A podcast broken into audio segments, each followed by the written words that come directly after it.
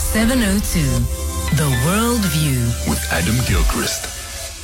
Right, 23 after 8, let's get news from elsewhere in the world. Very good morning to you, Adam Gilchrist. Talk to me about this bomb attack in the Philippines.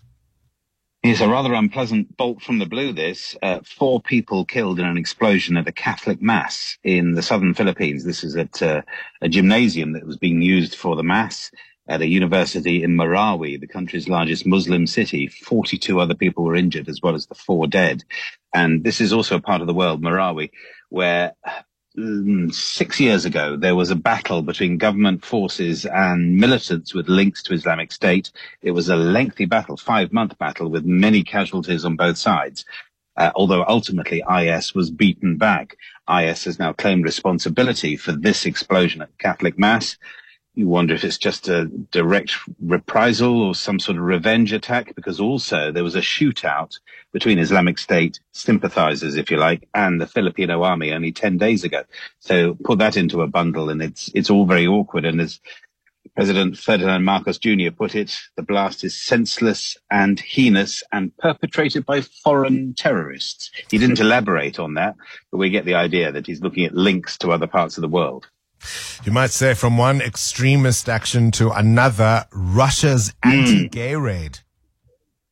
Although they're denying that they were anti-gay raids, but the fact is known gay clubs were targeted and no other clubs were targeted. So put two and two together on this. Uh, police in Moscow raiding several of these gay clubs, uh, hot on the heels of a Supreme Court move in Moscow to outlaw the quote LGBT movement. In fact, there is no official LGBT movement in Russia, so banning it would be rather difficult because it doesn't actually technically exist. But anyway, the police say they were searching for drugs, but club goers uh, were rounded up essentially. Their passports were photographed. Some were held for a short amount of time. Some feared they'd get lengthy jail terms. It is that thing when whenever people in uniforms with guns round people up in any scenario whatsoever and start taking details, you think, where is that going? What happens next, etc. And of course, that's what uh, the whole community is now saying. What happens next?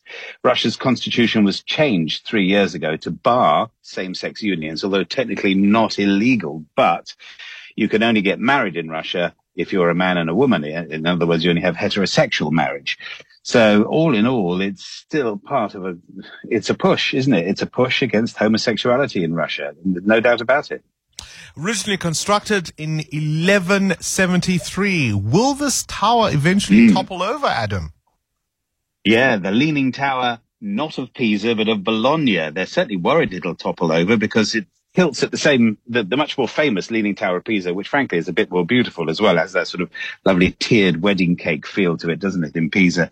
The Garisenda Tower in Bologna, on the other hand, is a bit sort of dur. It's a bit 12th century, really, but it's leaning at the same level, four degrees, but beginning to just push a little bit beyond and looking a bit more wobbly.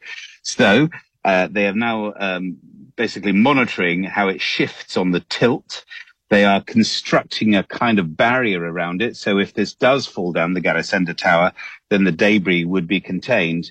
The, the council says it's highly critical. There is a lot of Bologna around it.